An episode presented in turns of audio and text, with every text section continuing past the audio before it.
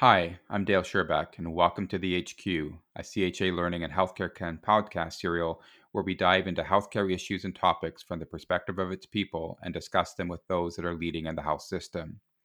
Together, we'll try to unpack these topics and learn what actions are being taken to innovatively solve them today. As a learning and development professional, I have long been aware that things like training and learning are often viewed as a luxury and a nice to have especially during times of economic uncertainty. But in a time of crisis, much as we have been living in the past two years, the uptake of learning is a bit more nuanced. I certainly have my own data to inform my thinking, given that CHA Learning itself is a training provider, and we've seen explosive growth in some areas like long term care, not surprising, but others have slowed. One of those areas is quality improvement, which is interesting to me because quality improvement seems like another way of saying learning, albeit learning from what we've done. Still, it's not hard to imagine that in a time of crisis, many organizations, and indeed many healthcare organizations, have also viewed quality improvement as a nice to have. After all, is getting better a priority when anyone is struggling to keep their head above water? And no, that's not a rhetorical question.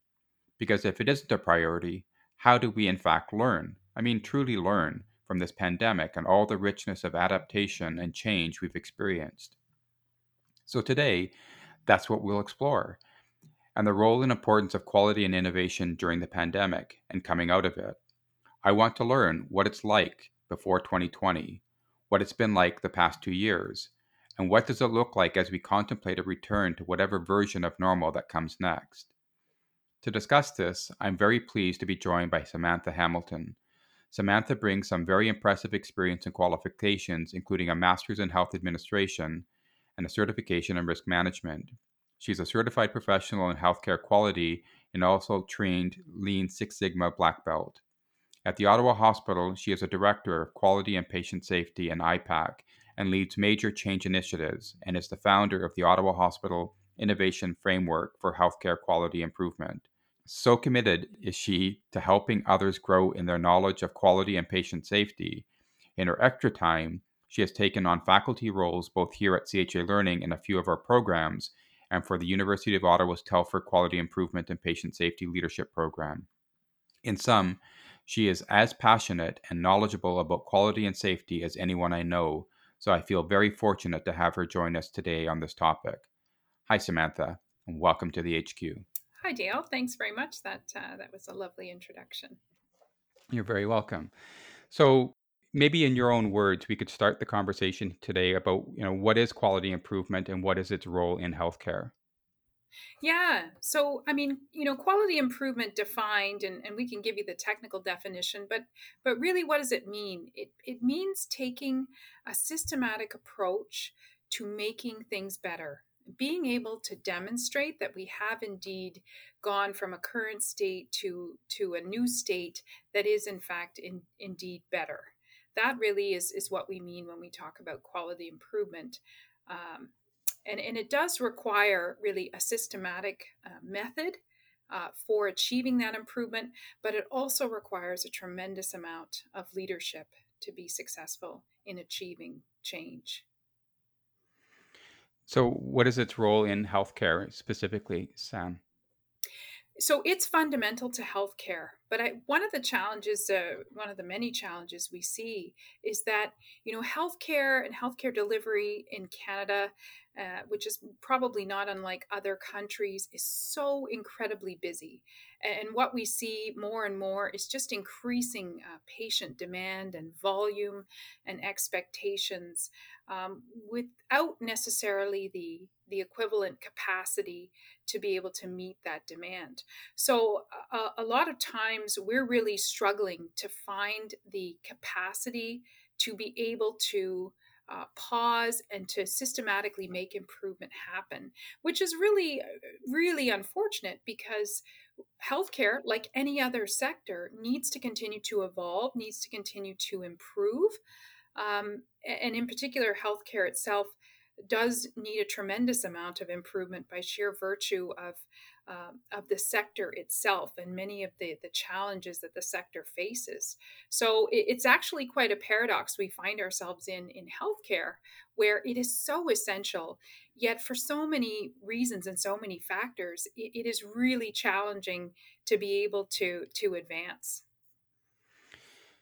So I, I think you know reflect that during our COVID pandemic, you know, one of the things it's shown us is mostly the the vulnerabilities and weaknesses that we've already ex- you know had throughout all parts of our lives and, and different systems. So, based on what you've just said, I guess would it be fair to say that the challenge of quality improvement isn't a new issue, but again, during our current pandemic, it has been somewhat exacerbated? Absolutely. Um, you know, uh, what what we have actually seen is a bit uh, another paradox. Actually, we've seen a large number of um, areas where you would hope improvement to have happened, but that has had to have been put on hold. Yet at the same time, we've seen a tremendous amount of improvements, rapid improvements, and innovation that have been advanced throughout the pandemic because we absolutely needed to to make change happen right mm-hmm. away to be able to just manage so things like um, shifting to virtual care um, introducing new mechanisms for infection prevention and control uh, coaching monitoring and feedback and assessments um, the introduction of essential care partners for patients in a time where many of us had to implement zero visitor restriction policies. So these are some of the examples of, of rapid quality improvement or innovations that we had to quickly turn to and and we did a, actually a phenomenal job at doing so. Yet, a, a great number of the more standardized improvement initiatives did unfortunately have to be put on hold. Things such as ongoing falls risk reduction efforts, those kinds of areas where we just perhaps didn't have the the capacity and um, the space to be able to focus on that because we did have to shift to more rapid um, how do we how do we deal and make sure that patients are being cared for uh, today so it was it was a very interesting and has been a very interesting paradox in uh, what what did get put on hold versus what we were able to accomplish from an improvement and an innovation perspective. So certainly, yeah, some truth to the adage that you know necessity is the mother of invention. So, um, and it's certainly shown, I guess, our capacity to evolve and to change. Um, so, what do you think has been standing in the way of healthcare doing more of this in the past? Well, uh, you know, certainly um, there, there's lots of systemic factors externally to healthcare, and then there's some factors internally. So, you know, externally, uh, I think it's fair to say, you know, as a sector, we're, we're not necessarily um, incentivized to be able to mm-hmm. to to improve you know we're very much um, based on on patient volumes and delivery of those volumes on an annual basis maybe taking a look at um, the volumes in the previous year and allocating for that growth but we're not really incented as a sector to be able to um, to achieve significant uh, performance improvements um, in, in, some ways too uh, health system funding reform um, has disadvantaged us where if you do perform uh, in, a, in a heightened state let's say improve your efficiency and your cost per weighted case then what that does is it resets the baseline for you mm-hmm. so rather than um, rather than receiving some additional funding to be able to reinvest into more improvements you've just now uh, reduced your baseline because you have become more efficient and this is your new normal yeah, in a, in the private sector, you would you would be uh, incentivized both through, I guess, basic capitalism to sort of make more money by being uh, smarter or leaner, um, and or take the the savings that you've received and then reinvest them within your business. And healthcare is not really positioned like that, I guess, is what you're saying.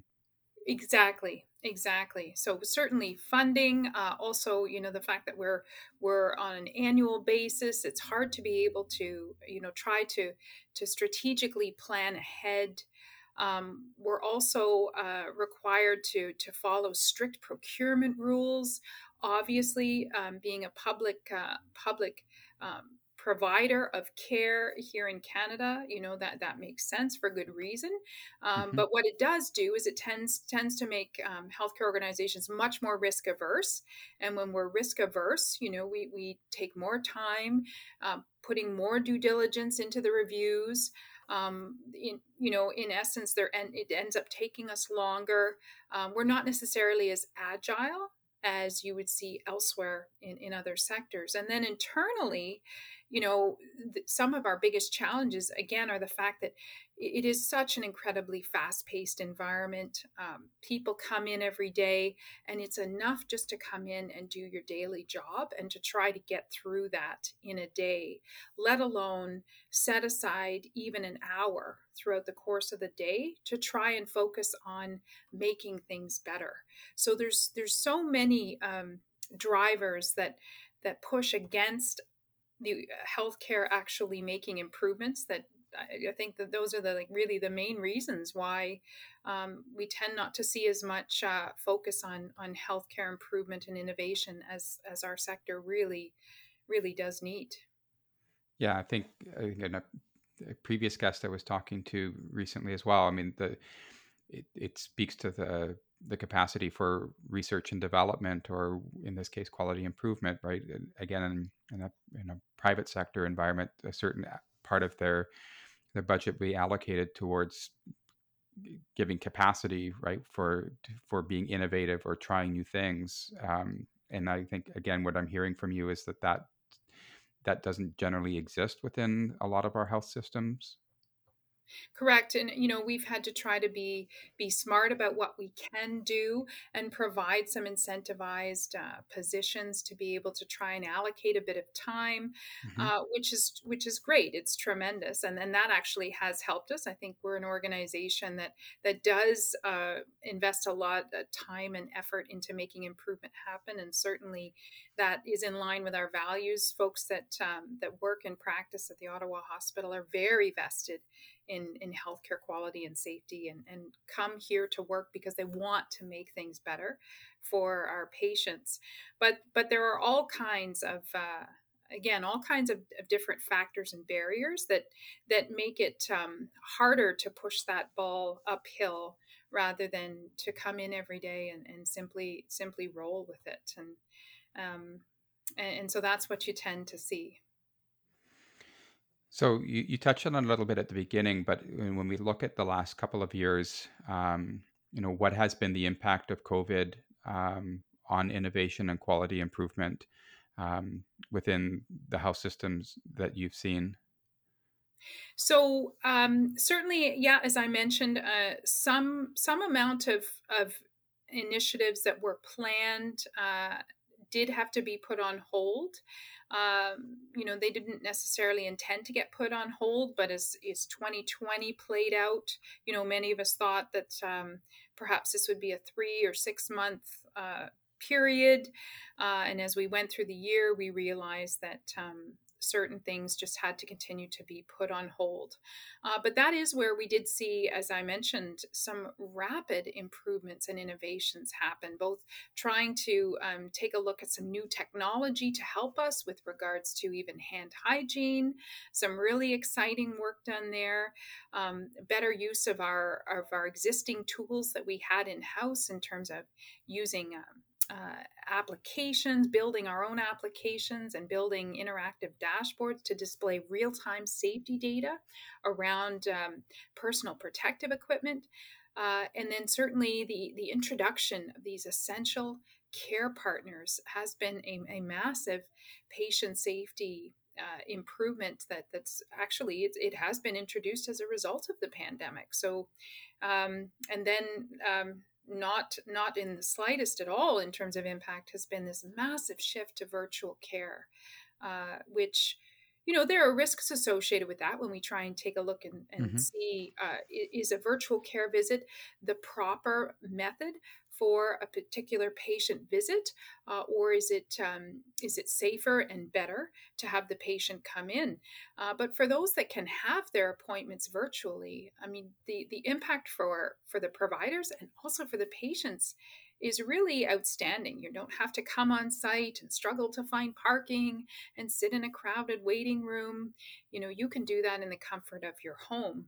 Um, so that lots lots of enhancements that we've seen as a result of the pandemic where now uh, hopefully as we are coming out of it um, we're going to turn our attention to how do we sustain some of these amazing innovations that uh, that we had to rapidly pivot and put in place it's inspiring, and I, we can talk more about some of those. But just, I guess, the other flip side, and you sort of did talk about that a little bit at the beginning, and and appreciate this is, you know, it's a sensitive topic, and I, I don't want you to sort of have to say something you're not comfortable with. I know nobody's ever really comfortable sort of airing their laundry, um, but so you've talked about things like your the fall prevention sort of programs or initiatives that were put on hold, and I suspect uh, uh there's a backlog of other um, QI initiatives that have been had to be put on hold, and that that ha- I mean they're contemplated for a reason.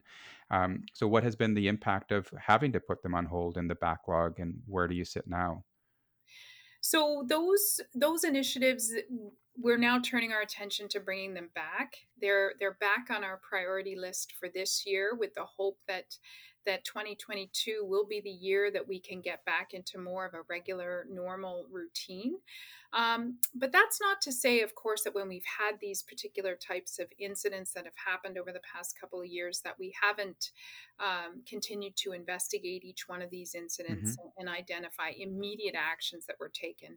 It's more around the ongoing aggregate uh, systemic quality improvement initiatives that um, that we did have to uh, have had to put on hold uh, until uh, we have the, the time and space and capacity to uh, to prioritize those. Yeah, it's. Uh, I can imagine it. It would feel frustrating, or in terms of emotionally challenging at sometimes to see that you have these opportunities or these big plans to make change and, and improvements, and you've had to sort of sit on them for a little bit. Uh, yes, yes, and no. But you know, as part of our role, um, what we've managed to do uh, on an annual basis, even in the past two years, we've still done the exercise of doing an annual quality and safety plan. You know, in the province of Ontario, that's a mandated requirement. Uh, it has been uh, put on hold over the past couple of years as being a, uh, an essential requirement, but but we've been an organization that we've continued to do that, and we've continued to look at what we've accomplished in the past year uh, and we do that on a on a, a, March to April cycle. So we I just had the opportunity to to present to to our board recently, and we took a look at what we had hoped to accomplish last year and what mm-hmm. we actually did accomplish. And uh, what's amazing is that every single one of those initiatives we have advanced in some way. Some initiatives, as I mentioned, uh, we certainly didn't make as big of strides as we would have hoped, and so they're back on the plan for this year. But um, surprisingly, amazingly, every single one of those did make uh, did make some advancement. And I, you know, I, I, think as the waves of this pandemic have gone on, uh, when we're out of the height of the waves, we've taken the opportunity to immediately um, pick up where we left off and, mm-hmm. and regroup. And then also, you know, use the momentum of those waves to help maybe give us a push or remove some of those uh, barriers that that might have got in the way um, during non-pandemic years. So we've we've really tried to capitalize as, as best we can on on the emphasis and the need to move, um, and just even I think we're bolstered by by what we have been able to do in the past two years we've come through. So uh, I think that's given us a lot more confidence to be able to say, you know what, we can we can tackle this this big initiative. Let, let's mm-hmm. see what we can do here. It's it's a that's amazing dedication. I think when many people would just sort of want to take a break um, after coming through one of those, but it it's also sort of reminds me a little bit of almost that you're turning some of these uh, these cycles, I guess, and, and the waves as we see them in terms of our public health almost into an agile sort of approach to learning through each of these waves. I mean, is that right? Or yeah, I think that's uh, that is a fair way, uh, uh, you know, of, of kind of um, reflecting on how it has been.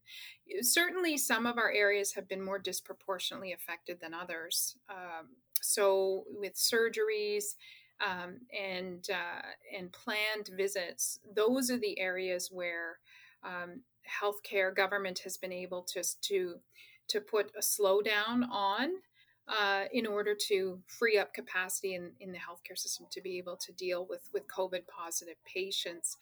Um, so they're a group that um, obviously patients that that have been waiting and have been there have had their procedures postponed. I mean that's a that's a tremendous toll and a tremendous impact and and really there is no uh, that there's no compensation in terms of of a solution uh, for that. But what that has done in terms of healthcare delivery is the surgical programs and the ambulatory care, the planned visits are disproportionately affected because as we come out of these heightened waves, they then need to fit those back in. So, how do they quickly ramp back up to well over 100%? Uh, in terms of capacity uh, to be able to to continue to not only meet the current demand, but try and fill in patients that have had to wait, unfortunately. So, some areas have been disproportionately affected, and therefore, those groups have been unable to to take on as much improvement uh, as as we would have hoped and so we we just have to we have to recognize that and we have to focus on the areas that that are able uh, to pick up and move forward I know risk isn't inherently the same as quality improvement or, or the opposite of it, but but I think even as you're describing what you're um, this period of potentially of ramping things up again, I mean, do you see risks involved in going from like zero or you know twenty percent or fifty percent or whatever the capacity limits have been to now pushing our systems and our people to that sort of level to try and catch up again? Yes, that that is uh, absolutely uh, what does happen, right? Um, so when when you're used to doing X number of procedures or cases per day, or seeing patients per day, and you're really trying to fit in uh, more patients or really expand that uh, that kind of workday, absolutely. You know, those are the areas we're concerned about. That we want to make sure that the safety checks continue to be in place, and folks are folks are um, still adhering to those safety checks like there's a real balance right mm-hmm. trying to trying to meet the this demand um, and and trying to continue to do things as safely as, as we know we need to do but that's you know that then that cuts right down to uh, to values right and yeah. and organizations that um, know first and foremost that safety is a top priority and it won't be compromised but it's it is a tremendous amount of um, of strain. And the periods of the waves you know they they have come at different times of the year. Um, so with the first wave in 2020 uh, we came we came out of the wave in the beginning of the the summertime. So mm-hmm. it was the summertime where we worked very hard to fit patients back in.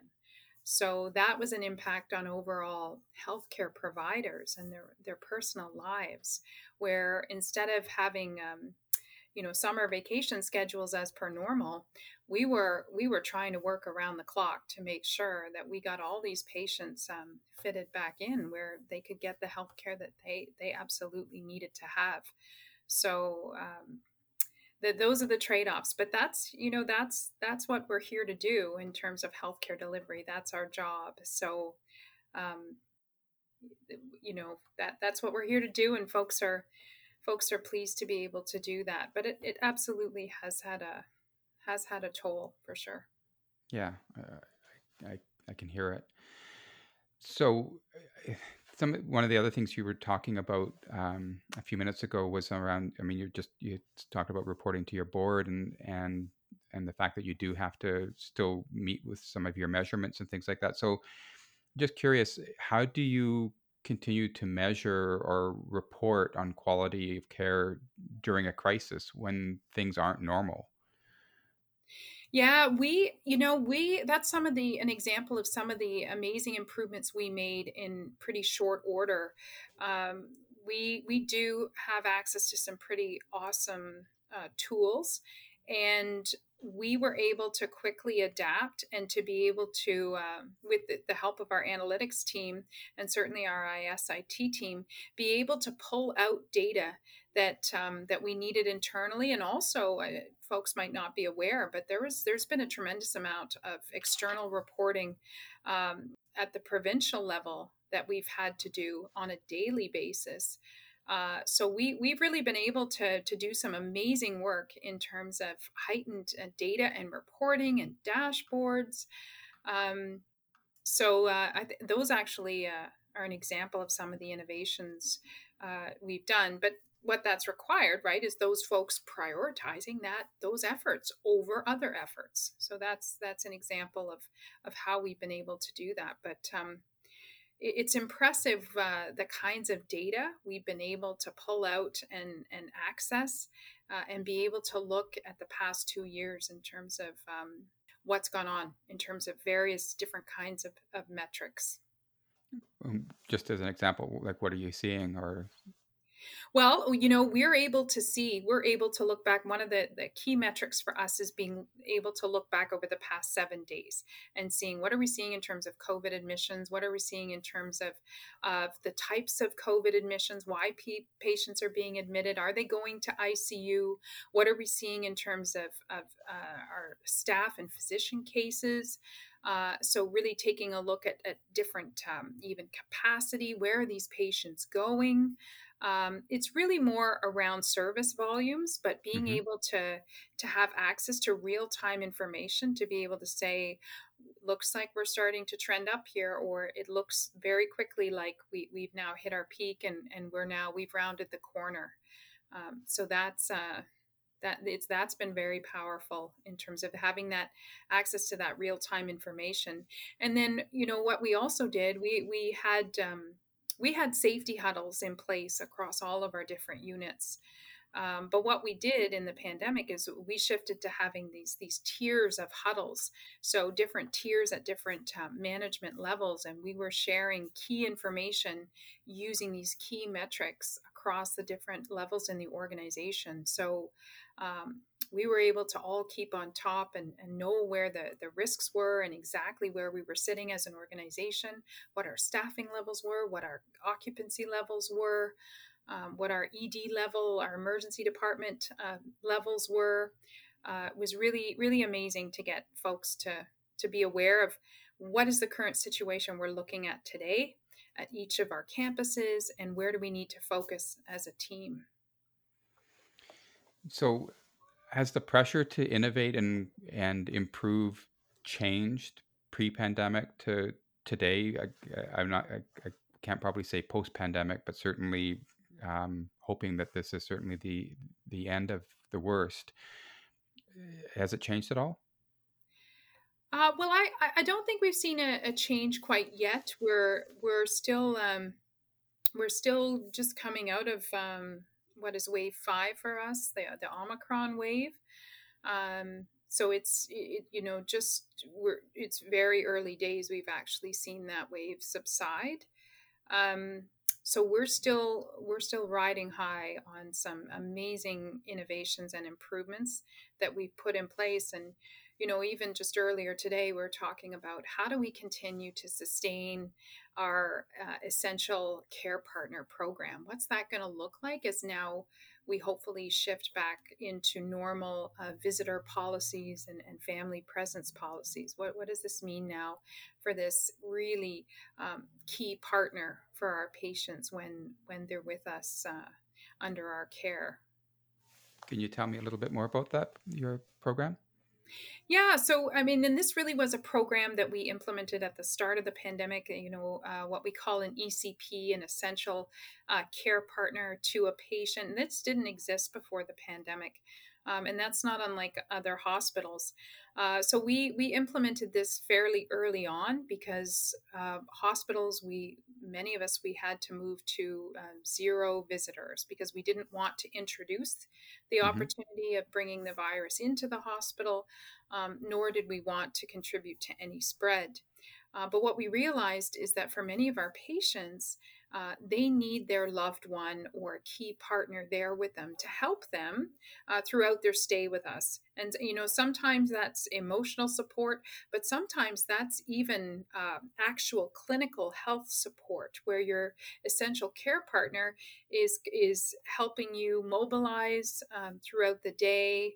Um, those are actually key aspects to help improve your your stay um, and to help ensure that um, that you don't actually uh, decondition or, or take a step back in terms of um, your baseline health status. Um, so what we did is, is we worked to I to I enable a process where patients could identify who their essential care provider was, care partner was. We also put in place um, a mini education program so mm-hmm. that the essential care partner would be educated on basic uh, infection control practices, make sure they understood the necessary personal protective equipment, how to um, wash their hands, uh, how to don a mask safely, how to take that mask off or doff that mask. Um, those are the aspects that we put in place for uh, for controls to help ensure patient and uh, safety of the essential care partners and also safety of our staff. So we weren't again, as I say, introducing risk into our environment uh, across um, across our staff. Hmm. Interesting, and I suspect as a as an uh, I guess perhaps I don't know intended or unintended sort of consequence of that that those essential care partners would perhaps support the the patients in the discharge even perhaps and you know have an impact on readmission or other kinds of um, unintended sort of uh, consequences or? Exactly so we can see this show up in terms of um, uh, length of stay. We can, so uh, hopefully, a, a, safe and as early as possible discharge. Uh, we can see it in terms of patient uh, condition. Uh, and, and, their ability to return back to baseline. Uh, we can certainly see it in terms of patient satisfaction, mm-hmm. and and, all, and um, a proportion of our patients are surveyed um, after discharge to understand how their visit was. Uh, so certainly that that would impact uh, those those aspects specifically, but also helps around patient falls. Um, mm-hmm. So having your essential care partner with you, um, helping to perhaps take you for a walk down the hall, um, help keeps you you mobile, um, help keeps keeps you moving. Um, so it, it can also help in in those areas as well, and for your well being, right? Your emotional yeah. healthy well-being it's hard to come into hospital and be isolated especially during a time of covid where we're trying to isolate as much as possible to try to minimize transmission yeah it's hard but it's, it's yeah it's a really interesting program and and would be very interested to sort of hear more from you another time in terms of uh, the longer term sort of uh, data i guess results of that and and and how you intend to sort of utilize that uh, in our new normal. Mm-hmm. Um, so, what are some of the things that we can do, I guess, Sam, to help sustain or promote innovation and improvement sort of ongoing out of this? Yeah, so definitely, you know, I think we do need to make sure that we are using uh, a framework to be able to assess baseline, to be able to more systematically, you know, put the right amount of due diligence into our our change initiative efforts uh, and to be able to sustain those improvements. So, making sure that we are using uh, a framework to help us continue to advance improvements and sustain and share learnings from improvements. Um, but I, I, think one of the best things we can take away from this is uh, is the fact um, that the, the things we have been able to do in in kind of rapid order um, even you know working with other other sectors working with um, uh, our public health partners as much as we did working with long-term care working with retirement homes uh, you know there was a tremendous amount of work that was done with with different sectors of healthcare delivery uh, and healthcare uh, that we all came together and you know the barriers uh, that that normally existed by sheer virtue of the fact that we're different institutions we have different um, different structures different funding um, different overseers you know those walls were all they all came down and everybody just leaned in to be able to say what if we did this and mm-hmm. um, and and we were able to do some amazing things uh, and i think people i've feel very passionate and very strongly about what we were able to do. And many of us are saying we have to continue to keep doing this. How do we continue to to to do some of them, continue on the amazing things we've done, and to keep some of these uh, partnerships going that that have grown out of the pandemic. Um, so definitely, you know, a systematic approach through some sort of framework but also really this uh, this collective will that we have generated um, amongst the different providers. I think are, are what will help us to uh, to sustain and to move beyond this in a positive way. Yeah, it is a it is a powerful lesson. I think that the pandemic has taught us in both our personal lives and and in terms of what you've just described about the importance for collaboration and connectivity. Um, and I, I do hope that we are able to sort of learn and sustain that going forward. I mean, that's what the whole integrated approach should be, right?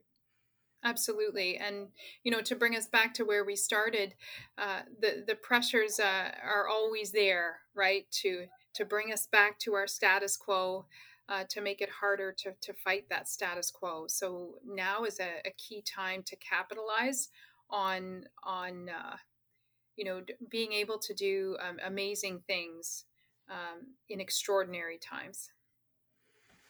Well, thank you very much. So, just maybe in closing, and and last word to you, Sam, a key message to other healthcare providers working in our healthcare system in terms of what they can do and and how to take this forward. Yeah, you know, I think my strongest message, and, and it's always my my message in the the quality improvement realm. Um, many of our folks, um, healthcare providers, will say, well, you know, I'm a physician or I'm a nurse and uh, my job is this. My job is is not improvement, but uh, it really is. It is it needs to be everybody's job. Uh, some amount of their day to be able to make improvement happen. Uh, it can't be administrators. It can't be people on the outside. It needs to be those folks that are working with patients, working with each other, delivering the care. And the reason being is they are the folks that see every day the problems and how they show up and the impact to their patients.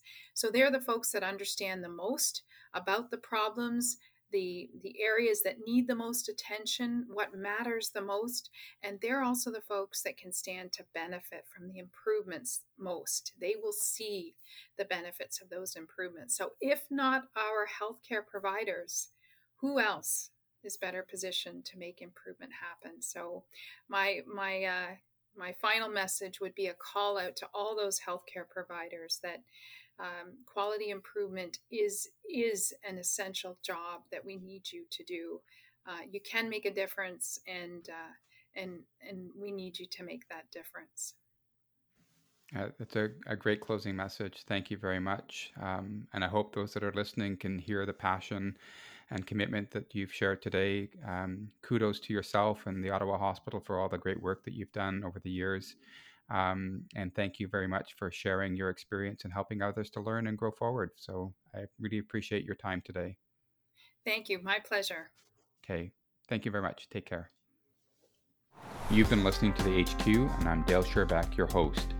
You can find this and other future episodes on the CHA Learning website, Apple Podcast, or Spotify. We'd love to hear what you think, so please follow us on our other social media channels. Thanks for joining us in this discussion today. Please join us next time.